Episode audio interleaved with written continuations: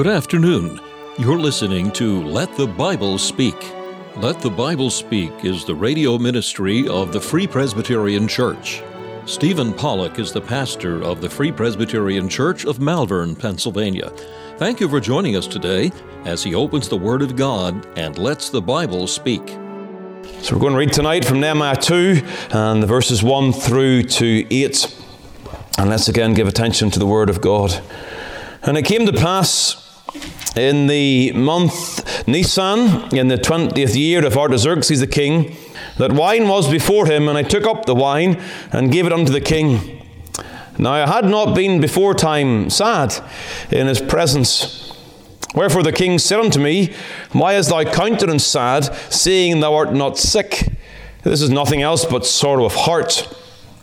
Then I was very sore afraid and said unto the king, Let the king live forever. Why should not my countenance be sad when the city, the place of my father's sepulchres, lieth waste, and the gates thereof are consumed with fire? Then the king said unto me, For what dost thou make request? So I prayed to the God of heaven. And I said unto the king, If it please the king, and if thy servant hath found favour in thy sight, that thou would send me into Judah, unto the city of my father's sepulchre, that I may build it. And the king said unto me, and the king also sitting by him, For how long shall thy journey be, and when wilt thou return? So it pleased the king to send me, and I set him a time.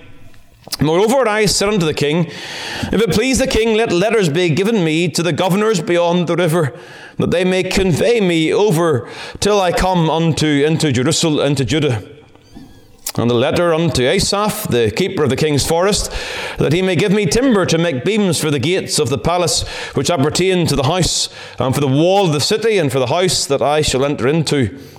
And the king granted me, according to the good hand of my God upon me.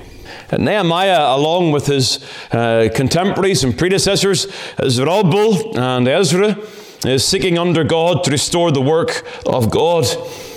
After the time of captivity in Babylon, there is a f- three phased return back into the promised land under Zerubbabel Ezra, uh, now in the latter stage under the leadership of Nehemiah. And these books, Ezra and Nehemiah, are all about the work of God. They are about how God works. Again, in the work of God, it's always about how God works. But in these two books particularly, we see how men work for the Lord and with the Lord in the work of the Lord. And again, that theme keeps recurring. Uh, here are, are men who are, uh, again, called of God, placed in the positions uh, under the will of God, and they're working for the Lord and also with the Lord as they engage in the work of the Lord. It has always been the Lord's purpose to bring the people back to the land. Again, Je- Jeremiah, he gave that word of promise through the 70 years, promise that, uh, that Daniel pleaded before God in prayer. It was always God's will for the people to return to the land. It was always God's will that there be restoration of their national identity. Because, of course, it was always God's will that Christ would come from his people. A Messiah would come in the fullness of time. And, and thus, this work was guaranteed. And yet, God was pleased to guarantee his work through the actions of men. We saw in our Bible class a couple of Sundays ago how the matter of God's decrees do not overthrow the work of men. God had decreed that people would return to the land, but the God who decreed such also decrees the means to that end, namely the work of Nehemiah along with Ezra and Zerubbabel. It's always a source of challenge and encouragement to us that God is pleased to work through His servants. He, of course, does not need to do so, uh, but in His will, He's pleased to do so. And therefore, in these studies, we ought to keep in mind that Nehemiah is engaging in the work of God. Keep in mind that it is Nehemiah's purpose under God to seek the restoration of the city of God to those former states of security and prosperity. And those are the two words I think you should keep in mind in, in the book of Nehemiah. The purpose is to re-establish security and prosperity. The temple has already been rebuilt, the spirituality is already there. But there's a need now for security and prosperity. And it is, of course, the same now. Uh, as a church in this uh, modern time, we need God to re-establish security and prosperity. In the work of God and in this book, we will find that Nehemiah, as a man of God, often encounters difficulties. Obstacles come before him in, in various forms. My mind went to the words of Paul describing his ministry, where he said, For when we were coming to Macedonia, our flesh had no rest, but we were troubled on every side. Without were fightings, within were fears. Trouble without and within the work of God. And so that's often the case, and it is the case for, for Nehemiah. In the first part of chapter 2, in these verses we've read together, we do see surely that the work of God, it continues in a particular context historically. It continues in the midst of a fallen world. Artaxerxes, was no friend of Jehovah. Artaxerxes was no worshipper of the true God. And yet, here we find Nehemiah in the context of Artaxerxes' reign. And yet, the work of God is not hindered despite Artaxerxes being the ruler at this time. The interaction with the king shows that the work of God can and does progress even in the midst of a world that is hostile and opposed to that work. The church does not grow and exist in a vacuum. We live at a particular time, the year uh, 2018, and we must recognize the state of the world in which we live. And the church is existing in this world. We are not isolated, we're, we're in the world, and the world around us impacts us on what we do and how we do it. So you could ask the question well, how does the work of God continue and grow in a hostile world? And here we find in this chapter, uh, we find some insights as to how Nehemiah conducted the work, and, and therefore, well, well, what can we do? How can the work, work of God continue in our hostile world? Nehemiah here acts as a man of faith, and there is, there's much to learn from his example in these verses. And so, in a hostile world, uh, we should see that the work of God continues by a patient waiting for the Lord's timing. Waiting for God to act, but doing so patiently, waiting in His sovereign will. Note there are dates given here. Verse number one. You have it came to pass in the month Nisan. And chapter 1 and the verse 1 also gives a date. And it came to pass in the month Chisleu. Now, we don't have September here and December. We've, we've learned terms that are, that are not uh, familiar to us. We don't talk about the month Nisan, month Chisleu. We don't use those terms, of course, now. But those who uh, research back into the ancient world and understand these things, they would say that we're looking here at a period of four to five months. That's the sort of time we're talking about here. And Nehemiah had, had heard the news. His brother had brought the news regarding the, the terrible situation in Jerusalem. And for four to five months, he had to wait with that news upon his heart. He knew, I believe, that the only way he could work for the Lord would be by the king being moved. And yet, significantly, Nehemiah does not hear the news in chapter 1 and burst through the palace doors and blurt out his concerns to the king. That would have ultimately likely resulted in his death.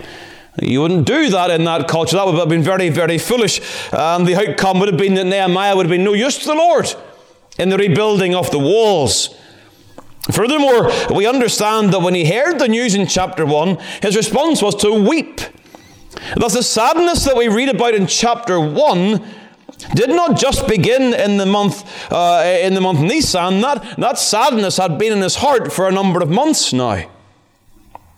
I think what is implied here is that from the time Nehemiah heard the news until the events of chapter 2, Nehemiah was not at that time called upon to serve the king. We read that he's sad in chapter 2, he's weeping in chapter 1, and it suggests to me at least that during those intervening months, it was not Nehemiah's duty to serve before the king. That wasn't how God had ordained things to be at that time. He had no access to the king. Undoubtedly, he was not the only cupbearer. And thus, we find that uh, Nehemiah had to wait for the work to be done he had to wait patiently. He had to wait for the Lord's timing. Let me give you two very simple words that should, uh, again, govern our attitude to the work of God in a hostile world.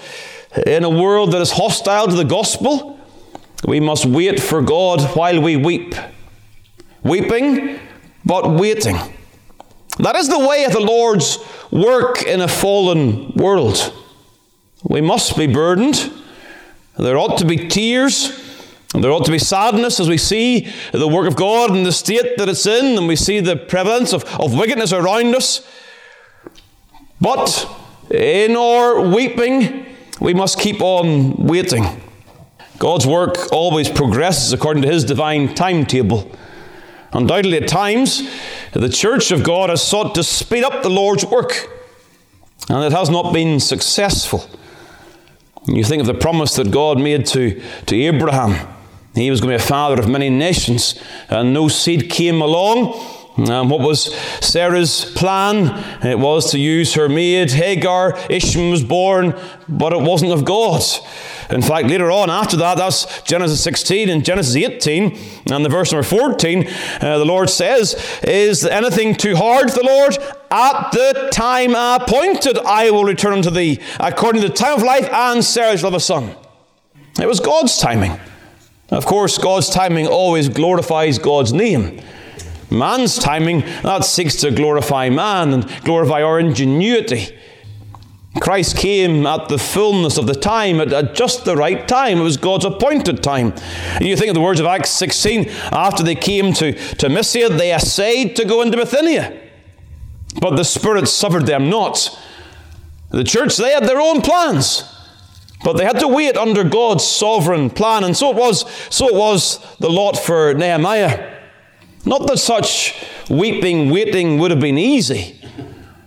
You look at the grief that he had the work of God. In fact, we're, we're told in verse number 10 of chapter 2 the burden he had upon his heart was for the welfare of the children of Israel. He's a real burden upon his soul. He, he's weeping and waiting.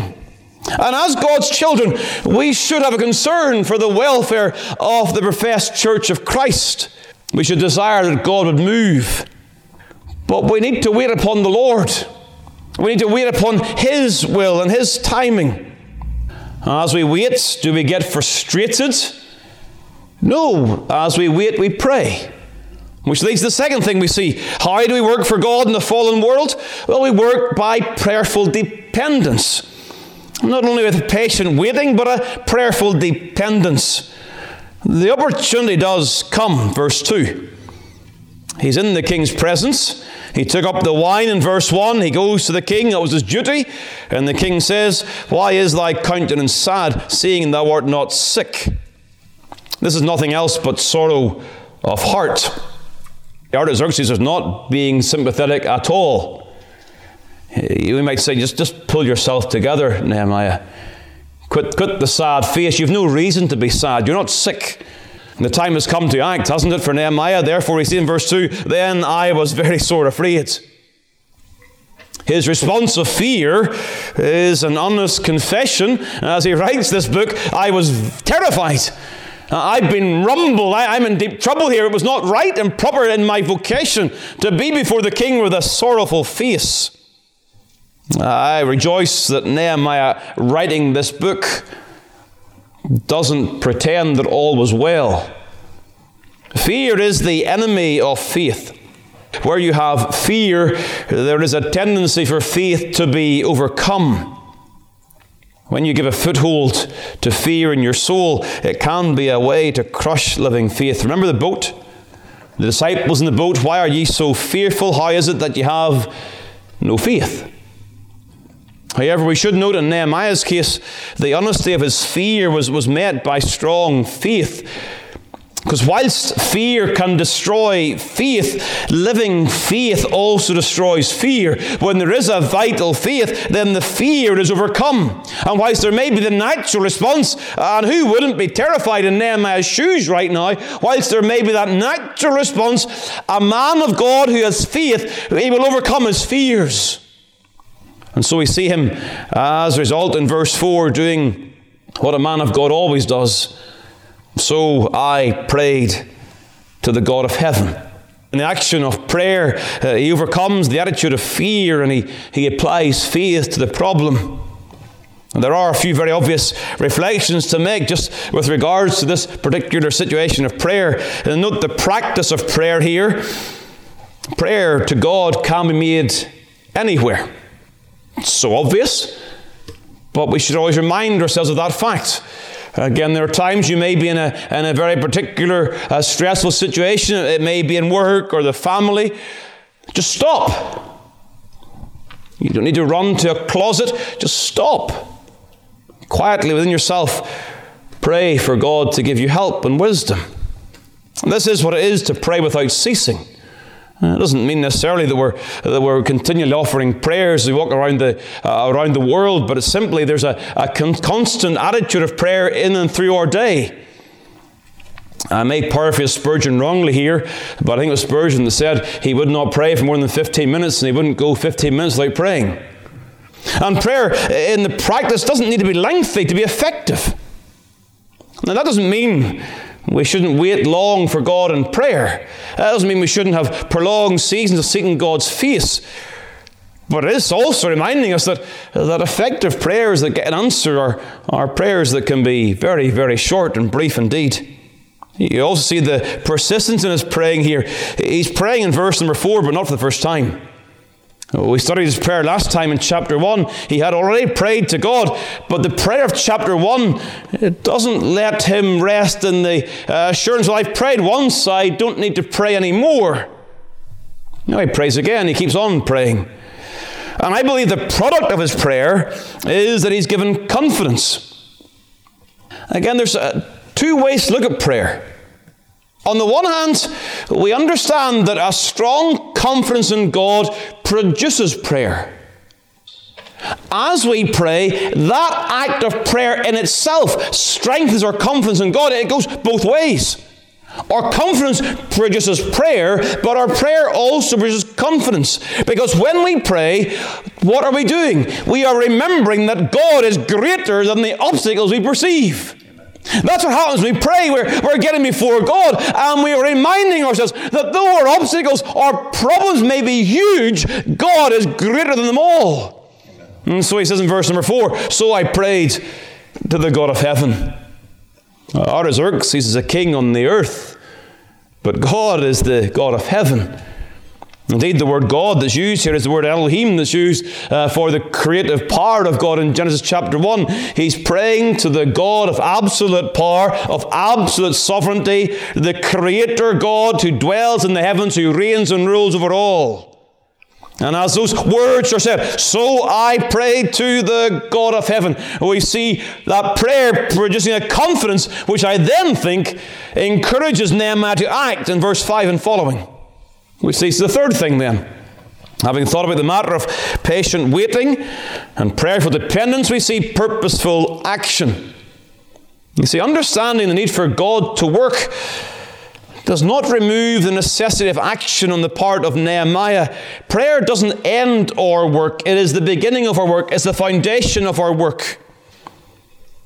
We, we, shouldn't, we shouldn't work for God without prayer.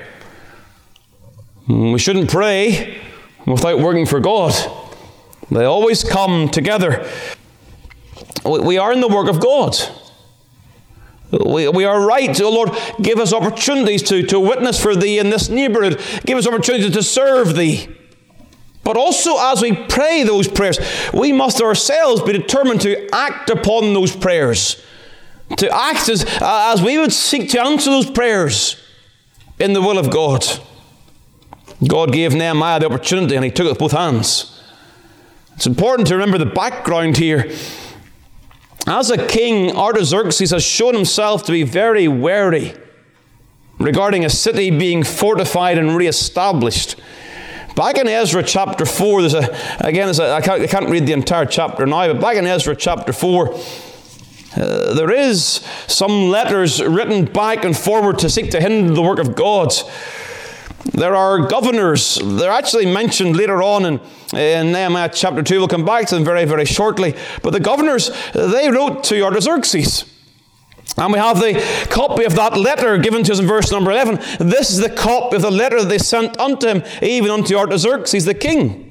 And later on, we read of the answer the king gave in verse 17. Then sent the king an answer. And the answer resulted in the work of God being paused. Verse number 24, that ceased. The work of God ceased. So Artaxerxes is certainly cautious about the work of God. Cautious about the work of God continuing. Suspicious of that progress. And thus, knowing that, we, we must marvel at Nehemiah's wisdom. His actions are marked by restraint. He doesn't just blurt out the need or his desire to go back. He, he simply, initially in verse number five, he simply explains, or verse number three, sorry, he begins by simply explaining the cause for his sadness. He mentions his fathers. Uh, again, even that's got wisdom. The Persians had respect for their heritage and their ancestors. And at that point, he doesn't even mention the name of Jerusalem. Verse 3 simply says, I am sad because of my city. It lies waste and the gates are consumed with fire. There's great wisdom here. When working for the Lord in the midst of a fallen, hostile world, we need wisdom that the work of God would not be hindered. Boldness in the work of God without wisdom can sometimes hinder the work of God. We can serve God in, in the context of Western governments that are not favourable. And thus, in our outreach and in the efforts we make to preach Christ, we must do so with wisdom. Oh, yes, boldness, but wise as serpents. We see that in, in Nehemiah's restraint. We also see it in his respect. Being a Christian and having the work of God upon his heart does not allow Nehemiah to treat his ungodly superior as he felt like. The civil authorities must be respected. Whilst we value our civil liberty, we must be careful that we do not use our civil liberty in such a manner that we are not respectful for the authorities that God has placed over us. Now, when the authorities demand that we break God's law and sin against God, then we must stand against civil authorities. But there may be times when the civil authorities require things of us that are not violations of God's law. And thus, in those times, we must be careful and respectful to our civil law. And so, the restraint and the respect that Nehemiah shows, I do think it has application to how we engage in evangelism in a hostile and a fallen world. And yet, in it all, Nehemiah was determined to get the task done. As he goes on to tell the king, Uh, about what he would like to do by visiting his, his city and, and seeking to rebuild it. He shows uh, in the fullness of his answer that he has done an awful lot of background work.